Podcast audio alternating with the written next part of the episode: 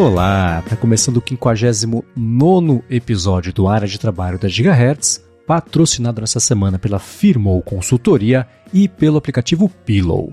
Quem tá falando aqui é o Marcos Mendes, e assim como toda semana, a Bia Kunz e Garota Sem Fio também tá por aqui. Tudo bem, Bia? Tudo bem, Marcos, assim como toda semana, mas como eu gosto muito dos nossos ouvintes, eu sou guerreira, tô com uma baita de uma sinusite, mas vou pedir desculpas ah. para vocês aí se eu estiver meio lerda, meio fanhosa durante o episódio.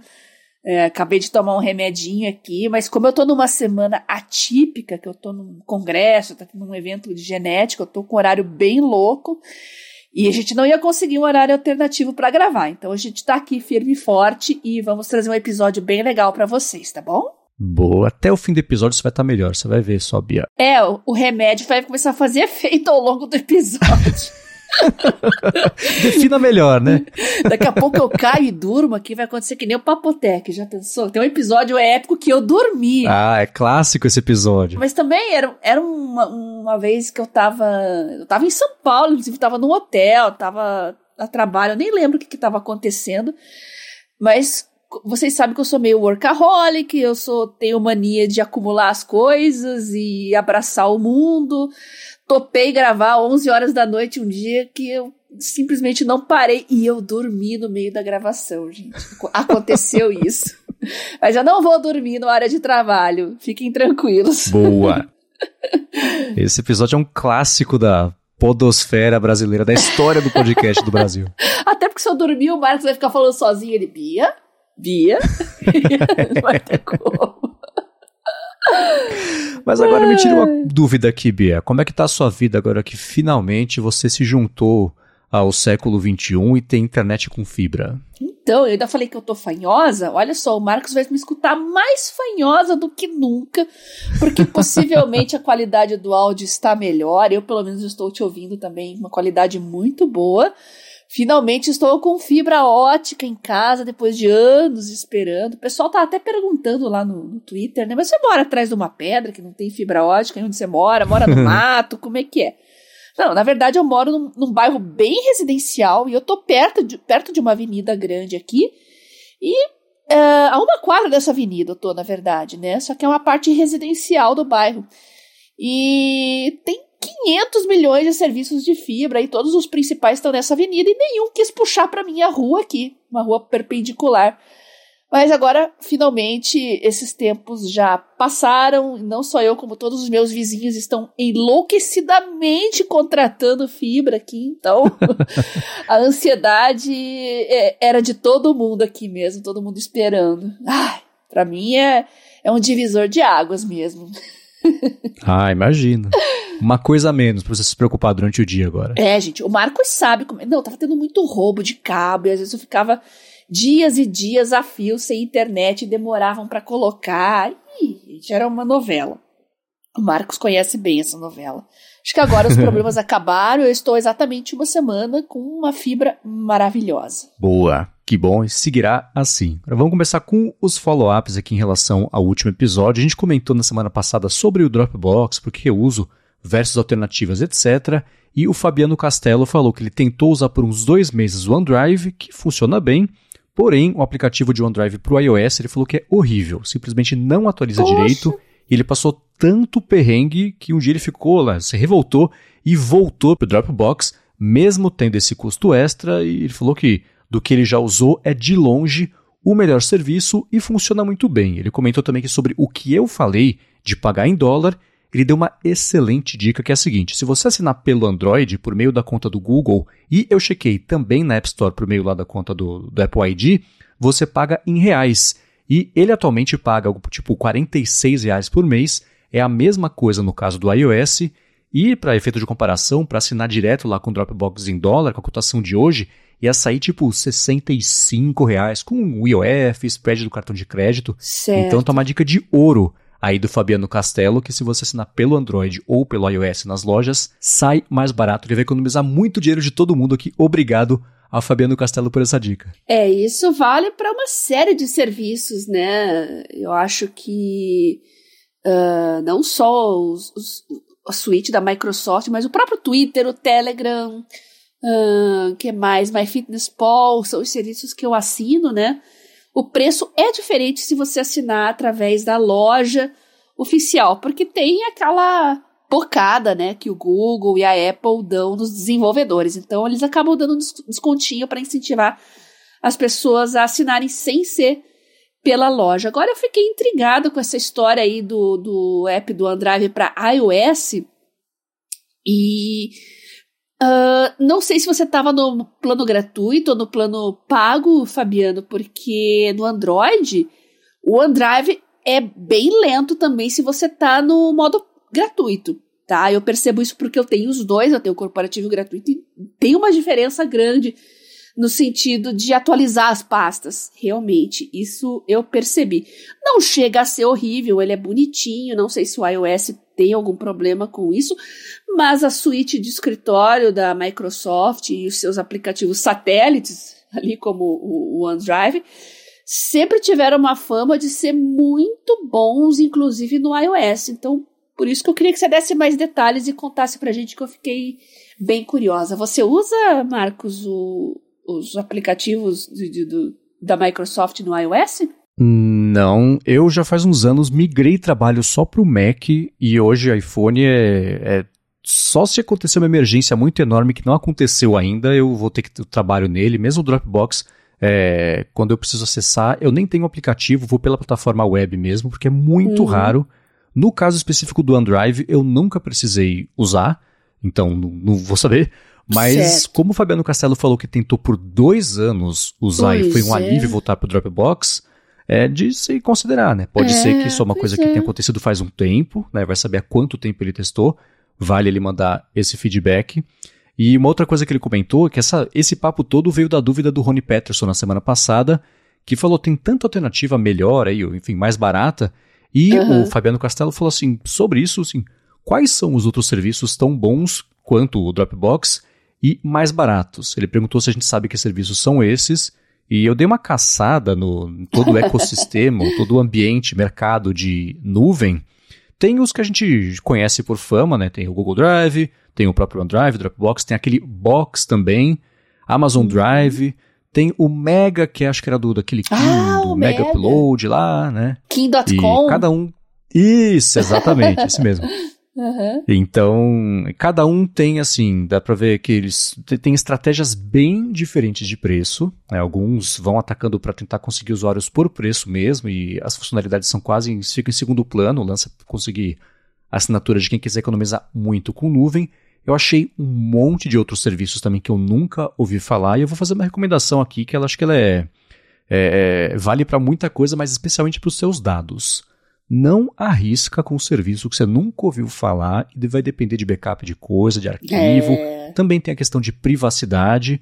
Às vezes vale pagar um pouco ou bastante a mais para ter essa tranquilidade do que assinar um serviço cloud easychip.com aí que amanhã você subir seus dados, o site some do ar e pronto, vem reclamar com o papa, né? É. Então eu prefiro até em casos assim, então senha, arquivos, coisas que tem a ver com se você perder, vai ser um desgaste muito grande na vida.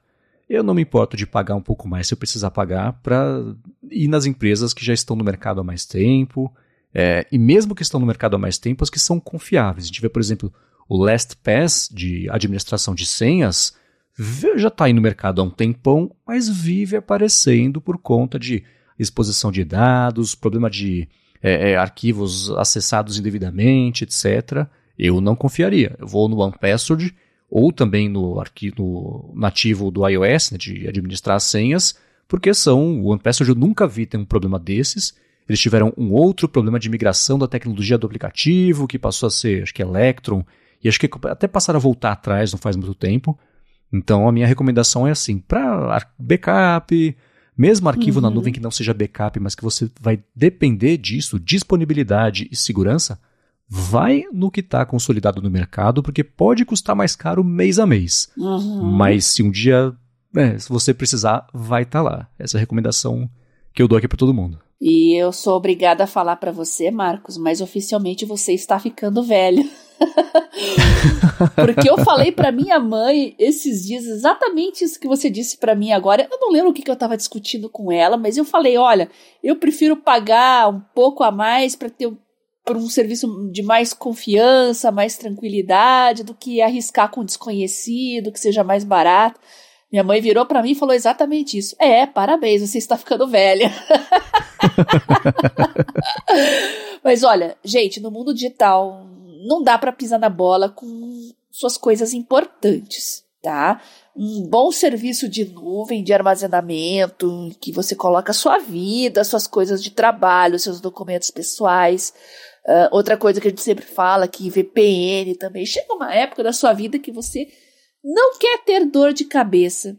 Então, é mais indicado que você realmente gaste uns caraminguás a mais aí, por um pouco mais de confiança, de tranquilidade, de qualidade, para não ter dor de cabeça depois. Então, fica valendo a dica que a gente sempre fala. É isso aí. Agora, se o Rony Peterson ou todo mundo que está escutando aqui o podcast tiver dicas também de serviços de nuvem, que levando em conta os asteriscos isso. todos que eu passei, manda pra gente. Vai lá em gigahertz.fm feedback e envia isso pra gente que a gente pode fazer que nem os aplicativos de diário e trazer aqui ao longo dos próximos episódios conforme foram pintando as dicas aqui que vocês enviarem. E muito obrigado a todo mundo que já vem fazendo isso. Tem muito feedback chegando sobre vários assuntos. Vários daqui de hoje vieram de lá. Então vamos seguir aqui com o Solapis. Também a gente falou semana passada sobre o lance de sobrecarga de informação e o Renato Doná mandou um feedback que ele até te contextualizou, né? Ele mandou uhum. lá pro Tecnocast em 2017, não foi? Aham. Uhum. É, ele mandou um e-mail, aí ele mandou uma mensagem para mim no Twitter. Falou, Bia, vou te mandar um e-mail que eu mandei pro pessoal do Tecnocast alguns anos atrás, mas que tá valendo mais do que nunca também. Então ele encaminhou esse e-mail para mim, encaminhei para você também.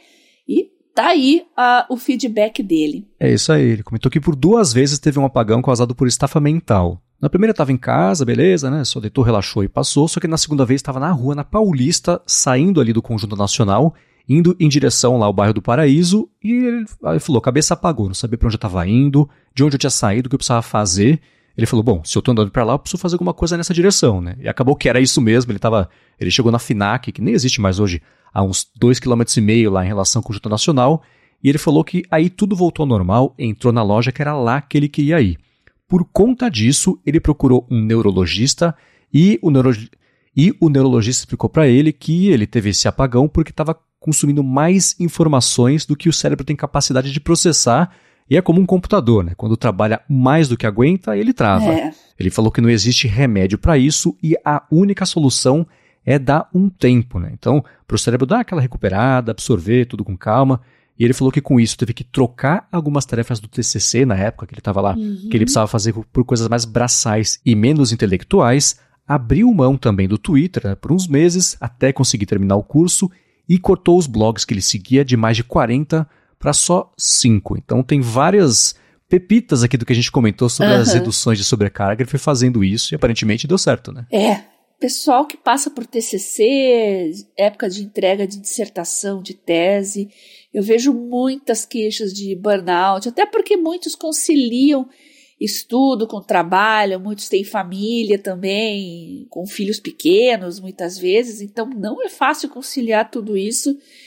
E realmente, às vezes a gente tenta uh, usar o nosso cérebro como se fosse uma esponja, mas não é assim que as coisas funcionam, né? Eu vivo passando também por esses problemas, vocês sabem que eu tenho esse problema crônico de, de, de tentar fazer muita coisa ao mesmo tempo, né? E eu tô tentando ser mais leve com relação a isso, viu, Renato? Porque, sei lá, uma hora nossa máquina, que é o nosso corpo, uma hora ela começa a não responder mais como quando a gente tinha 20, 30 anos, né? As porradas uhum. que a vida dá na gente aos 20, uh, quando vem aos 40, 50, daí por diante, uh, o soco é muito mais forte. Então tem que tomar cuidado sim, nós não somos de ferro e fica valendo o seu depoimento aí. Muito obrigada por mandar pra gente, tá bom?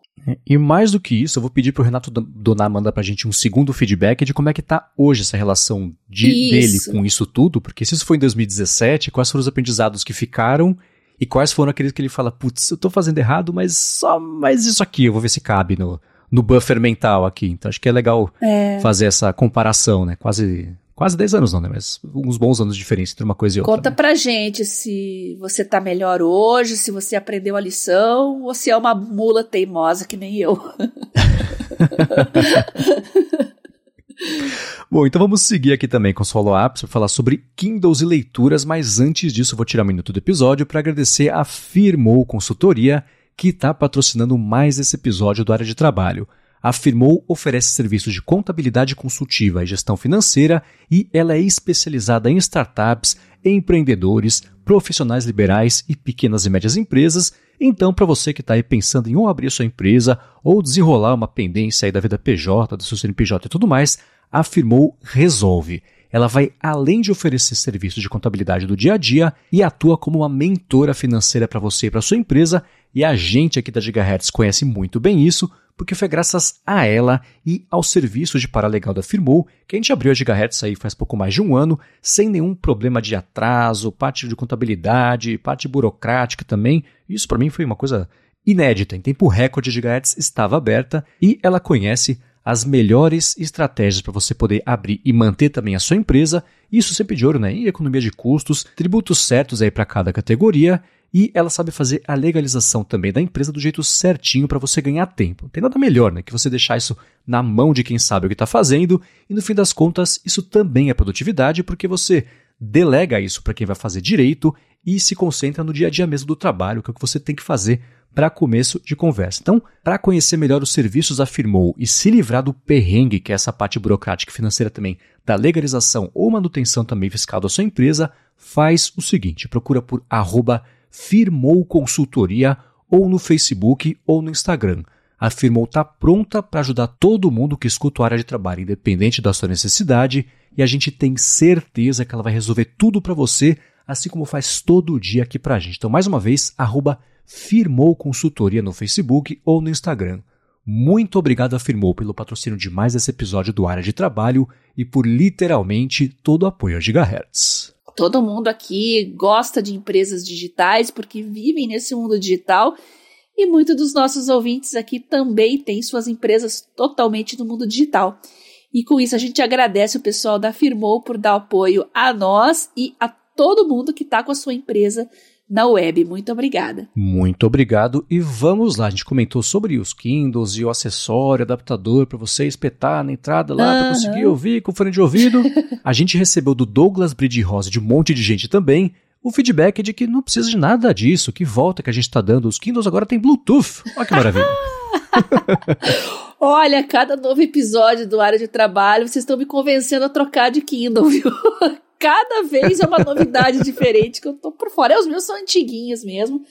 Não é o tipo de dispositivo que eu fico pensando em trocar, trocar, trocar porque só tá ali, só tem que mostrar os livros, girar as páginas e para mim já tá bom.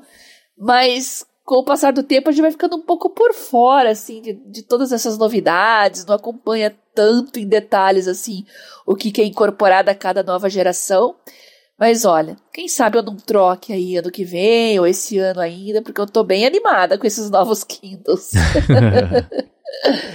É engraçado que essas coisas passam batido porque no agregado, quando sai Kindle novo, aí você vai a tela, bateria, não sei o que lá, Bluetooth, passa batido. Você nem pensa que não tinha, né? Então, é uma tecnologia que, por um lado, é tão básica, é, né? Que a hora que ela chega é. numa coisa que existe faz tempo também, você fala, ah, óbvio que tem Bluetooth, porque não teria. E não uhum. registra, né? é, eu fico com o coração dividido, porque às vezes eu fico pensando em trocar de Kindle, mas Uh, aí eu tô no Twitter lá, tá toda hora aparecendo post patrocinado do Remarkable. Aí meu coração dá aquele pulo, assim, ai, que coisa mais linda. Uhum. eu fico dividida, caramba. E é toda hora aparecendo pra mim, mas é, é por isso porque eu pesquiso muito esse assunto, né? Então toda hora aparece um ad do Remarkable lá. Falei, caramba, que perseguição. mas tem algum jeito de comprar no Brasil que você saiba? Não sei, aparece muito para mim quando eu tô no VPN ah. nos Estados Unidos, né? Então aparecem muitos ads de dispositivos, muitos que eu nem conhecia, assim, são coisas bem legais, né? Tanto como leitor de livros, como dispositivos dedicados, né? Tem uns, eu até vou mandar para você, quem sabe não, não rola uma pauta aí no futuro. Uh, aqueles que parecem uma máquina de escrever, que é dedicado só para escrever, Ou então Sim. só para programação.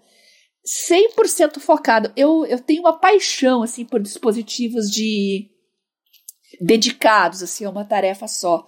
Adoro multitarefa, mas sempre me intriga assim, que tipo de pessoa vai comprar esse dispositivo? E eu acho tão legal. Eu vou dar uma pesquisada aí, quem sabe para o futuro não role uma pauta a respeito desse assunto. E eu já convido vocês, ouvintes, claro, se vocês conhecem dispositivos dedicados a uma tarefa só, mandem para mim lá no Telegram, arroba Bia Kunze, pode mandar print, foto, uh, onde que você viu, ou se mesmo se você tem ou tem interesse em comprar algum que tenha chamado sua atenção, ou lá no meu Twitter, arroba garota sem fio, ou então mandem pro Marcos também. Muito bem, lá em MVC Mendes no Instagram, no Threads e também lá no Mastodon. Agora, Bia, eu vou te desanimar, porque é. eu procurei pelo Remarkable 2 a venda no Brasil uh. E eu achei no Mercado Livre, custa ah. 10.500 reais. Caramba, hein? é, aí não dá, então, né, gente? Então até dá.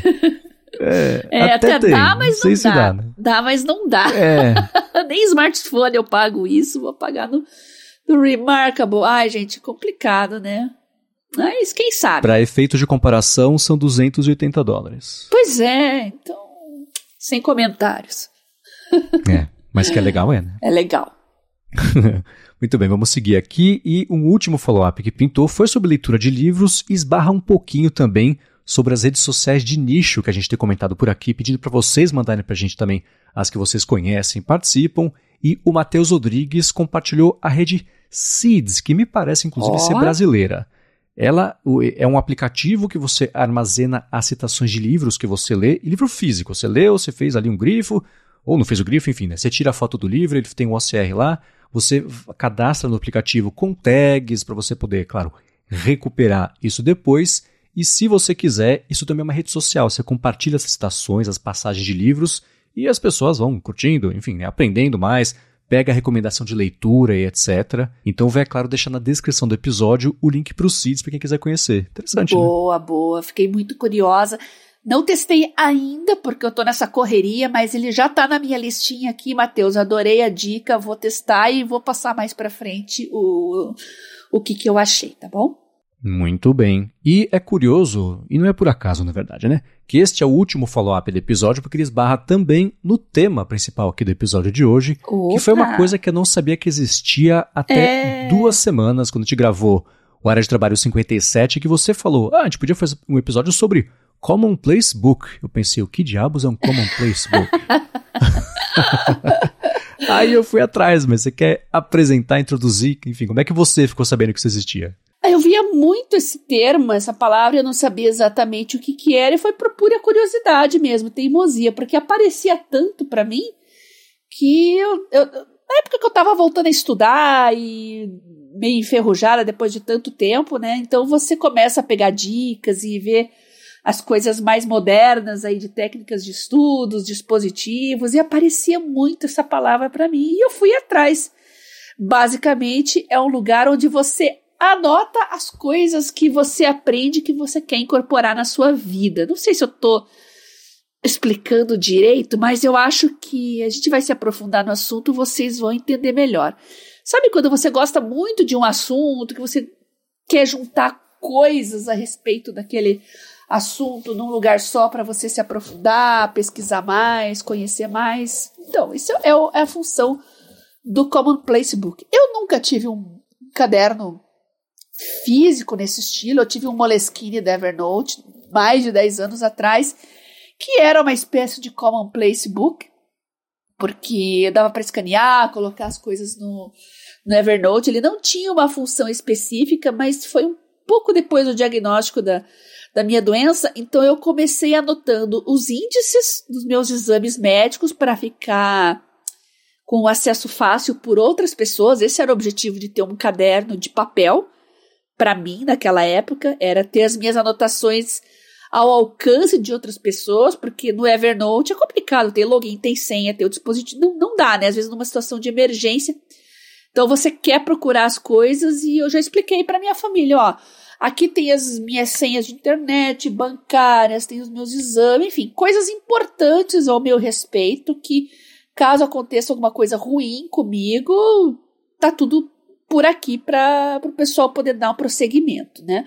Então, essa foi a minha primeira implementação do que eu chamaria de Common Place Book. Mas eu comecei a estudar genética, comecei a estudar bioinformática, então quando eu ia aprendendo coisas novas, eu comecei a ter cadernos dedicados a isso para toda vez que eu dava de cara com um artigo científico, isso eu tô falando fora de ambiente de, acadêmico, tá, gente? Fora de faculdade, essas coisas assim. Eu mesmo comecei a estudar por conta antes de eu decidir fazer uma nova graduação nesse sentido. Então, sempre que eu achava um artigo, um vídeo no YouTube, um podcast, e eu sentava, eu ia reouvir aquele podcast, dessa vez tomando notas, quando eu achava muito interessante o assunto. E aí surgiu o Commonplace Book, que eu não uso mais tanto no papel físico, digamos assim, eu uso muito no digital por motivos óbvios. Eu tenho um tablet, tenho uma caneta, é muito mais fácil você organizar, categorizar, colocar na nuvem, enfim. Mas eu ainda uso bastante o suporte de caneta e papel para revisões, porque eu gosto muito de revisar assuntos e coisas que eu vou ter que falar, ensinar para outras pessoas. Eu escrevo, reescrevo e reescrevo, faço esquemas, faço mapas mentais. É, acaba sendo uma espécie de common place book complementar, dá para dizer assim? Talvez. Mas o Evernote ainda é o meu common place book principal. é, eu, enquanto eu fui aprendendo sobre ele, eu encontrei a mesma dificuldade vo que você encontrou agora de tentar definir o que, que ele é, porque ele esbarra em um monte de ideias que a gente já explorou aqui sobre fazer anotações Isso. e a forma de você incorporar essas anotações no seu dia a dia, um jeito de recuperar isso, versus já falamos sobre diários, né, os aplicativos de diários, e como o Placebook não é nem uma coisa nem outra, uma coisa que eu vi uma pessoa comentar que eu falei, tá, isso ajuda a definir assim. O diário, você anota os seus pensamentos. O Common Place Book, você anota os pensamentos das outras pessoas, que vão servir de inspiração ou de é aprendizado para você. Então, pelo que eu fui entendendo dele, e é uma daquelas coisas assim, né? Cada pessoa, claro, vai ter o seu jeito de confeccionar, vou usar assim o termo, né? Porque tem desenho também, tem colagem, enfim, é, de, de usar, de montando o seu Common Place Book. E também vai ter o uso que vai dar para isso. Eu achei pessoas dizendo: olha, para você fazer o Common Placebook, você escolhe um assunto e começa a centralizar absolutamente tudo que você é, encontrar pela frente que for relevante para você, que for inspirador para você, a respeito desse assunto. Outra pessoa fala assim: olha, para você usar o Common Placebook do jeito que eu uso, você esquece assunto, tem que ser um, um, um lugar para você ir acumulando. Você pode fazer um por ano e vai acumulando é, é, informações, anotações, carta, poema, receita, meditação, passagem de livro uhum. e vai com o tempo vai aprendendo a separar as coisas que são irrelevantes das coisas que são mais relevantes. E aí, daqui a um ano, quando você voltar, que tem que ser uma coisa que você preenche de forma cronológica, né? Você vai, uhum. vai, vai do começo ao fim do livro ali, terminou, acabou. Mas aí daqui a pouco você volta nisso, ou durante a confecção dele, ou volta no de um ano anterior e lê aquilo com mais calma, com uma, é, com uma reflexão que você vai ter um ponto de vista diferente em relação a quando você estava aprendendo aquilo. Então, me parece que é mais uma daquelas ferramentas que você que está escutando encontra o melhor jeito de tirar proveito dela com esses conceitos que a gente vai comentar é, ao longo aqui do, até o final do episódio. Né? Então, esse uhum. lance do diário de pensamento das outras pessoas, aí começou a fazer sentido até para eu poder explicar também é, o que eu fui aprendendo. Então, e um conceito que eu achei bacana também é assim, né? A recorrência de ideias das outras pessoas que você for anotando e for lendo e for relembrando, e você vai vendo de novo, ler de novo, isso pode passar a fazer você pensar diferente. Essas coisas podem mudar a forma como você instintivamente pensa a respeito de. Pode ser sobre criatividade, sobre produtividade, sobre, sei lá, um assunto que você quer virar especialista a respeito. Então, esse contato frequente com pessoas que são referência ou no assunto ou referências suas para você melhorar a respeito desse assunto, eu também achei um jeito interessante. Aí começou a fazer sentido tentar tatear qual seria a utilidade disso aí para mim. É. Uh, é muito comum a gente ver na internet materiais em vídeo, em blogs, textos falando de Commonplace Book, mas sempre com aquele caráter um pouco elitista, assim, com cadernos super caros, super sofisticados, canetas tinteiro. Eu adoro caneta tinteiro, vocês sabem, mas tentem fugir um pouco disso, sabe? Acaba. Vocês sabem como é que a internet é a terra das vaidades, né? É claro que um caderno chique, com capa de couro e uma caneta tinteiro maravilhosa ficam lindos no Instagram. então, os influenciadores acabam usando muito o Instagram para isso, então esses materiais mais sofisticados acabam uh, tendo mais atenção, ganhando mais likes, enfim. Mas você pode usar aquele caderninho ali, a sua caneta de um real, uh, sem problema nenhum. O importante é centralizar as informações de uma forma simples, que você possa resgatar ao momento que você quiser, consultar suas informações de uma maneira bem fácil e rápida. Né? Durabilidade é importante? É importante, mas na prática você pode fazer em qualquer lugar, porque você também pode, pode fotografar, escanear e fazer backup do seu caderno, né? Coisa que tempos atrás era impossível. A gente chegava na escola com aquela desculpa para o professor que o cachorro comeu o caderno. Né? Hoje não tem mais tanto, não tem mais como dar essa desculpa, porque os, os trabalhos são impressos, são enviados por e-mail, aí o cachorro vai ter que comer o seu computador. Né?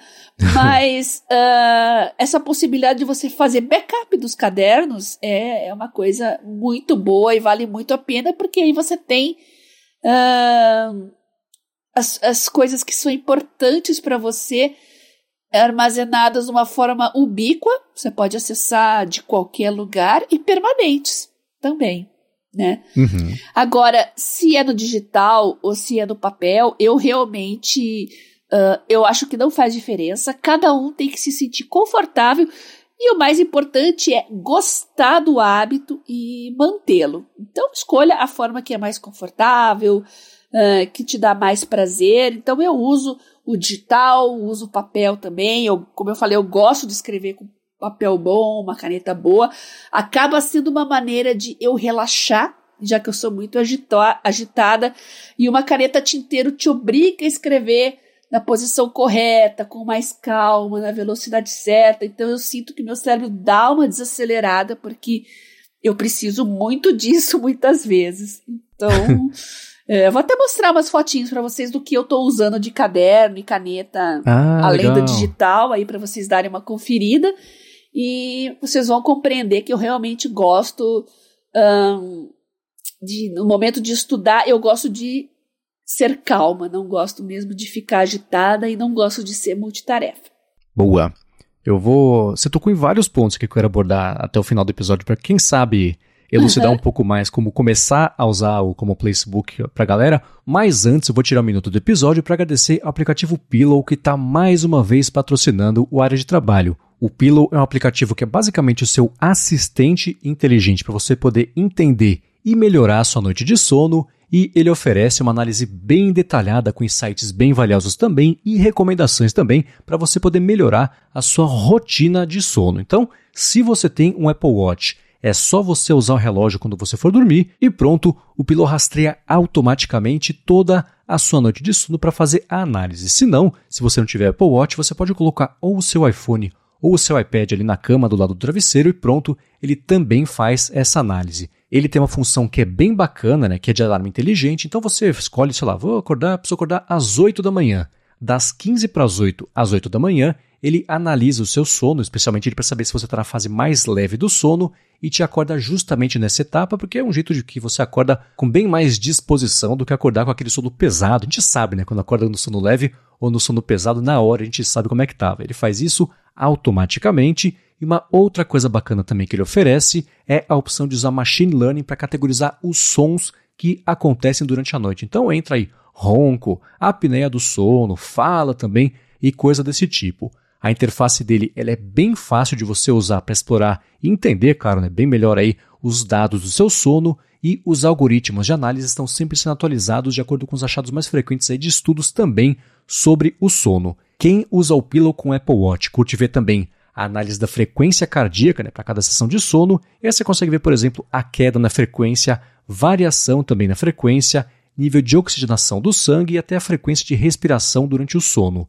Eles têm uma preocupação gigante com privacidade, então tudo o que acontece fica só no aparelho e se você quiser, você faz opt-in para isso ser armazenado de jeito seguro no iCloud e a análise do som também acontece só no aparelho e nunca sai do seu iPhone ou do seu iPad, nunca vai para a internet.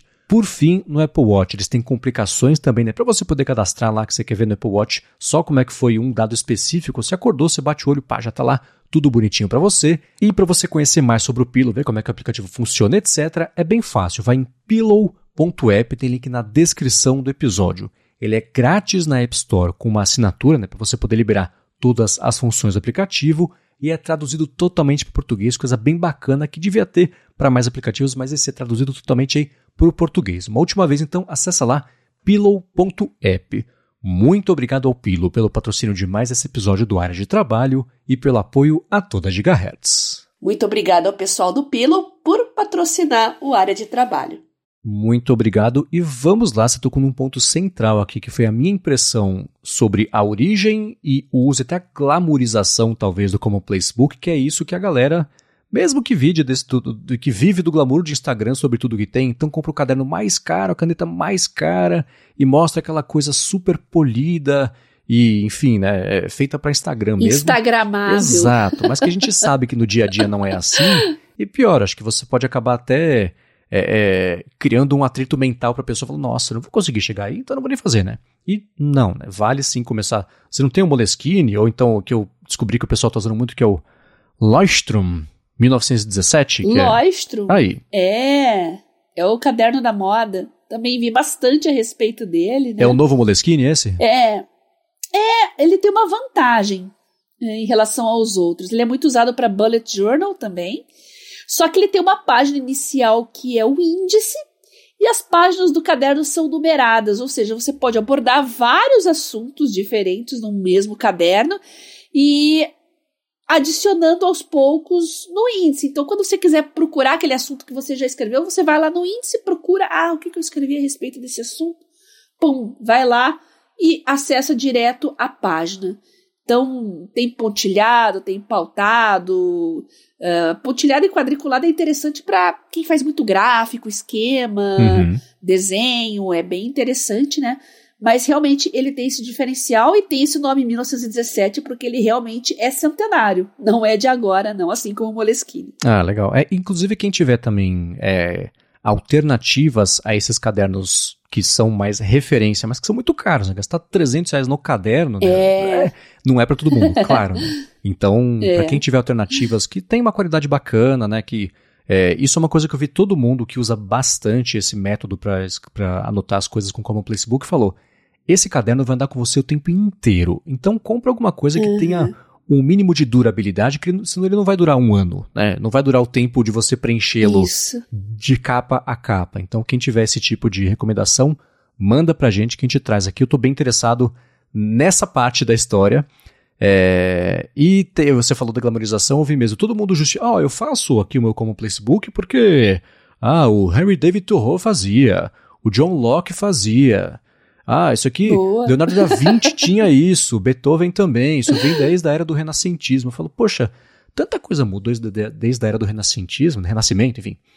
Será que não dava para atualizar um pouquinho como é que é o processo de fazer e administrar uma coisa dessa? Porque eu gosto da ideia romântica de você ter, né, o final da sua vida, 80 cadernos preenchidos de capa a capa com frases inspiradoras. Mas como é que você acha uma frase no meio disso tudo, né? É legal a, a, ideia de você ter construído é. esse corpo de conhecimento, mas é, se o, a premissa mais básica dele é para você guardar e recuperar os pensamentos que te inspiraram, você tem que achar isso de algum jeito, né? Então, é, isso eu acho que você, Bia, vai é. mais do que ninguém poder ajudar a gente a descobrir um jeito de fazer isso, é, porque você já vem a, a, toda a sua vida digital catalogando e fazendo uso disso. A gente Isso. sabe que é no Evernote, que muita Exatamente. gente está saindo ou não tem certeza se vai se entraria nele agora por conta das mudanças, etc. Mas de dia a dia, você que já faz cadernos com anotações escritas à mão, né, por extenso ali, na unha, e digitaliza uhum. isso depois, como é que é um processo para quem quiser aplicar isso específico para fazer começar um como Facebook? Usa um aplicativo de scanner, é muito importante. E hoje, mesmo aplicativos de nuvem, o Evernote, o Dropbox, eles já têm embutido no aplicativo a função de escaneamento com o CR. Isso significa que ele vai reconhecer a sua, sua escrita, seja ela cursiva, de forma. Hoje os aplicativos estão bem sofisticados a esse ponto. E você vai poder buscar informações depois a partir de palavras-chave.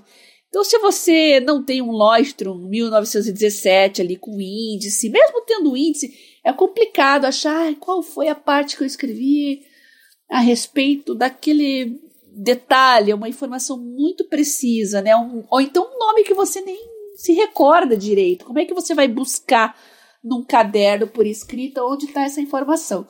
Então, nessas horas, o sistema de reconhecimento ótico de caracteres pode ser uma mão na, na roda e olha, eu já perdi as contas de quantas vezes eu resgatei informações antigas que eu tinha escrito graças a essa funcionalidade. Então, tem muitos aplicativos de scanner, não dá para eu ficar falando aqui porque realmente tem muitos, mas os aplicativos de nuvem e de armazenamento que tem função de scanner embutidas são Evernote, Dropbox, acho que o Google tem também, né? Não tenho certeza agora. Uh, aplicativo de scanner dedicado tem o Cam Scanner, que eu uso a versão paga, que é excelente. Ele tem uma nuvem própria para você armazenar o que você escaneia, mas ele pode compartilhar para Word, para PDF, exportar nos mais diversos formatos né? Muito legal. E aí sim você pode guardar numa nuvem que tem a OCR. E eu não sei, para iOS tem algum aplicativo legal desses de, de scanner, Marcos? Porque todos que eu falei, pelo menos tem para Android, né? Não sei se todos eles têm para iOS também. É, no iOS, é, desde o iOS 15, eu acho, ele passou a ter o reconhecimento ótico de caracteres nativo. Então você tirou uma Boa. foto.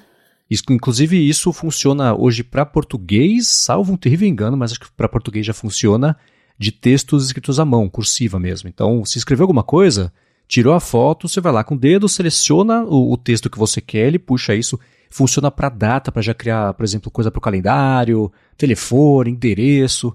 Então, tem essa facilidade de você conseguir extrair pelo menos esses textos manualmente ou então, mais importante, você poder.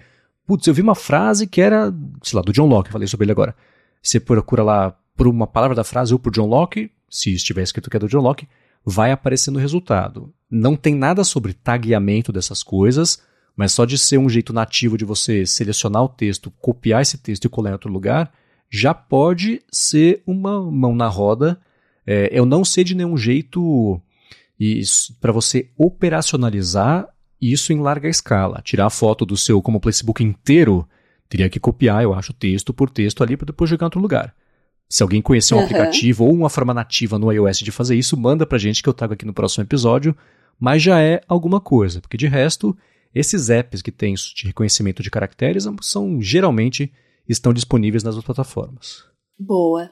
Agora, uma coisa que eu também sei que você, Bia, é uma defensora ferrenha é sobre escrever à mão. Né? Eu vi o que todo mundo que é. me pareceu ser heavy user de, de, do estilo de vida de Common Place Book fala assim: você ter o caderninho para escrever à mão, primeiro, você vai ter mais intencionalidade do que se você digitar, porque digitar é fácil. Escrever à mão te requer um engajamento maior ali para você decidir o que vai entrar ali ou não. Por outro lado, te faz sentir uma familiaridade maior com o que você está escrevendo, né? Uma coisa meio. Bom, uma ligação física mesmo ali, né? Tudo bem que digitar também, mas vocês entenderam o que eu quero dizer.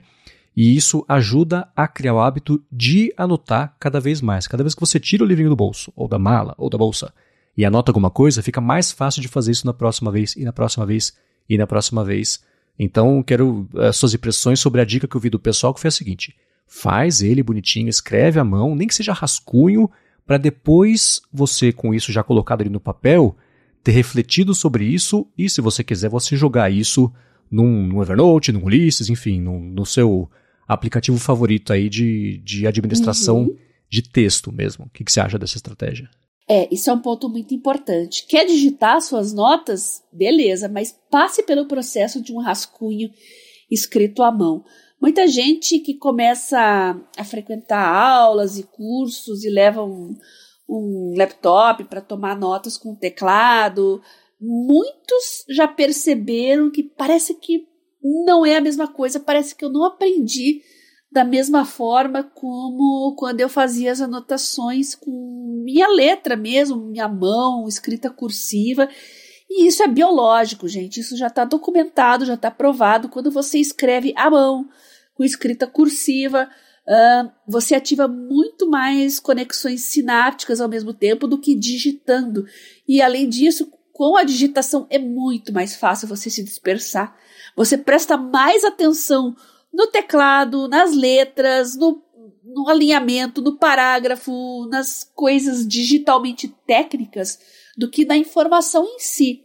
Então você não tem que usar uma coisa muito elaborada, né? Um papel e uma caneta já é suficiente. E a vantagem dos dispositivos com caneta hoje é porque você simula ali uma página em branco uh, na sua frente e você tem ali a mão livre para fazer o que você quiser. E realmente isso faz diferença. Inclusive, mapas mentais são muito bons para isso também. Uh, enfim, escrever é melhor que digitar. Boa. É, é, me pareceu que é, é, isso. Você digitar, você não tem o esforço de fazer, de tornar legível o que você está fazendo ali à mão. Então, escrever à mão tem o esforço de você, para si mesmo, depois facilitar a vida. Então, exige uma atenção maior ali do que só, só entre aspas, digitar. Né? E o que eu vi todo mundo comentando é que ele é agnóstico sobre formatos. Você pode ter uma página só com desenho, é. com rabiscos, pode colar alguma coisa, você escreve, faz uma tabela, faz um gráfico, faz um mapa mental se você quiser. Então, é, até essa multidisciplinaridade de, das formas como você coloca essas ideias ali, elas até te ajudam também a ir interiorizando, absorvendo, enfim, né, facilita até é, essa reflexão posterior também, porque você fica pulando de um pé para o outro, né? do pé analítico para o pé criativo. Pro... Então, isso ajuda também. E o que todo mundo falou também é assim: o primeiro, especialmente as primeiras páginas, é uma porcaria. Fica ruim, você não sabe o que fazer. Aos pouquinhos você vai adotando, entendendo é. qual que para você vai ser o processo que vai funcionar melhor, para você poder melhorar. Se vai ser na hora que você teve uma ideia, se já vai puxar o caderninho e colocar ali, se você consegue guardar isso e fazer depois se você escrever com letra grande, letra pequena, colorido, lápis, caneta, aos pouquinhos vai entrando. Você, cada um vai achando o melhor jeito que funciona para si dentro desse conceito macro do, do Common Place Book. Né? Com certeza. Muita gente se pergunta, Marcos, se aquelas canetas marca-textos coloridas realmente são eficientes para você estudar, memorizar. E o que se tem agora de de consenso científico, a partir de evidências científicas, é que você lê um livro e ficar pintando não é eficiente para estudar. Sinto muito se você tem canetas lindas, maravilhosas, coloridas. Isso não funciona para aprendizado, exceto em uma situação.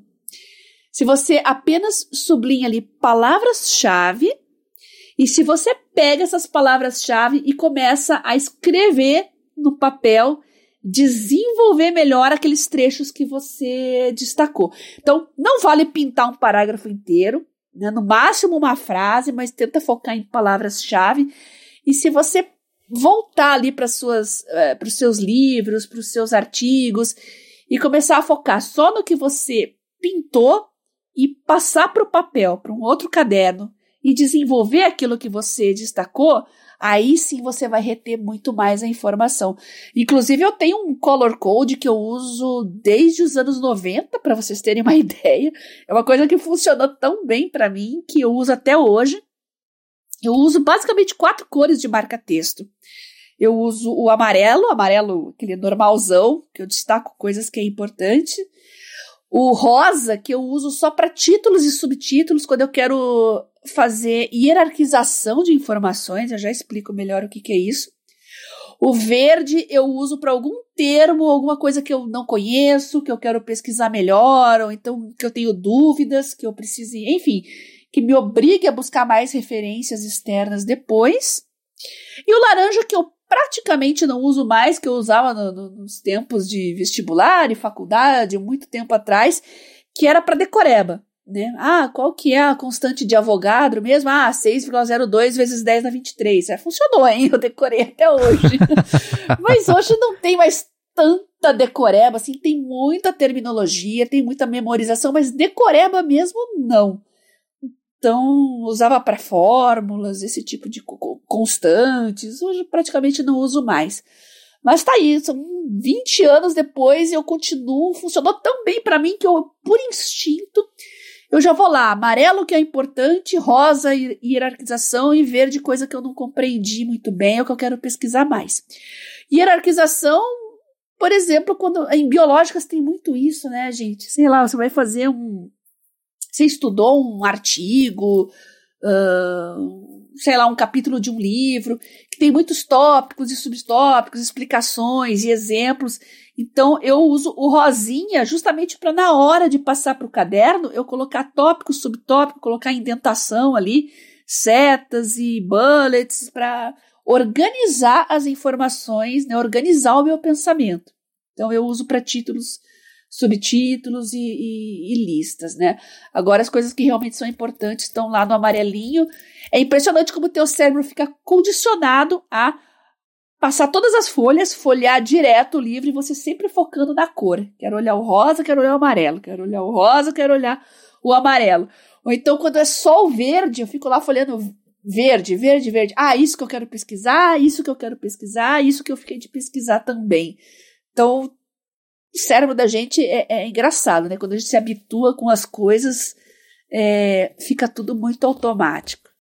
Você me lembrou de um estudo que eu vi há muito tempo que era sobre isso. Pegaram lá o grupo, ó, contem quantas imagens tem nesse jornal. E aí no jornal, no meio lá dele, tinha um texto. Parabéns, você percebeu esse texto aqui, então conta, levanta a mão que você vai ganhar 100 dólares. Ninguém percebeu o texto. O pessoal só ia, claro, né, que você ia pensando em contar as fotos, né? O, a região do cérebro é completamente diferente. É a mesma coisa aí, né? Vai se condicionando a só pegar o título na cor certinha ali e é, é um jeito de facilitar para si mesmo a uhum. tarefa de navegar por essas coisas. Né? É.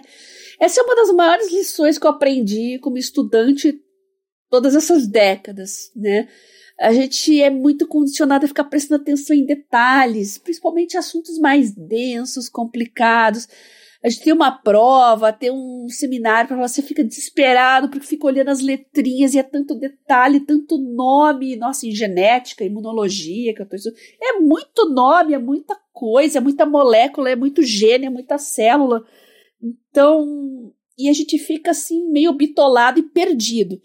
Mas com o passar do tempo, eu aprendi que o mais importante é o geral, é o big picture. Então você começa destrinchando títulos, subtítulos, você tem um capítulo de um livro ali. Beleza, do que se trata esse capítulo? Antes de eu começar com o meu marca-texto na mão e começar a ler, olhe os títulos e os subtítulos para você entender do que se trata. Aí você já vai ter uma noção geral e só depois disso você passa para a leitura do texto em si e você não vai mais pintar tanto como você pintaria com o marca-texto se você começasse de cara lendo e marcando, porque a tua tendência é começar a pintar tudo. Né? Então, não, primeiro você dá aquela olhada, aquele geral, não é uma leitura muito atenta, é uma leitura bem superficial mesmo, você já tem uma ideia do que, que é e você já tá meio direcionado. Ah, já sei que isso aqui é mais importante, isso não é tão importante. E alguns livros texto no final, eles são ótimos porque eles, eles vão te guiando, eles fazem umas perguntinhas no final, né? Ah, o que resumo desse capítulo, ah, o que deu para aprender nesse capítulo. Se o seu livro tiver isso, melhor ainda, comece por lá. Aí você já, ah, isso, isso, isso. Então aqui ele já está me dizendo o que, que é importante. Então, quando eu voltar para o texto e começar a fazer a leitura, eu já tenho ali meio que na cabeça o que, que ele quer que eu saiba.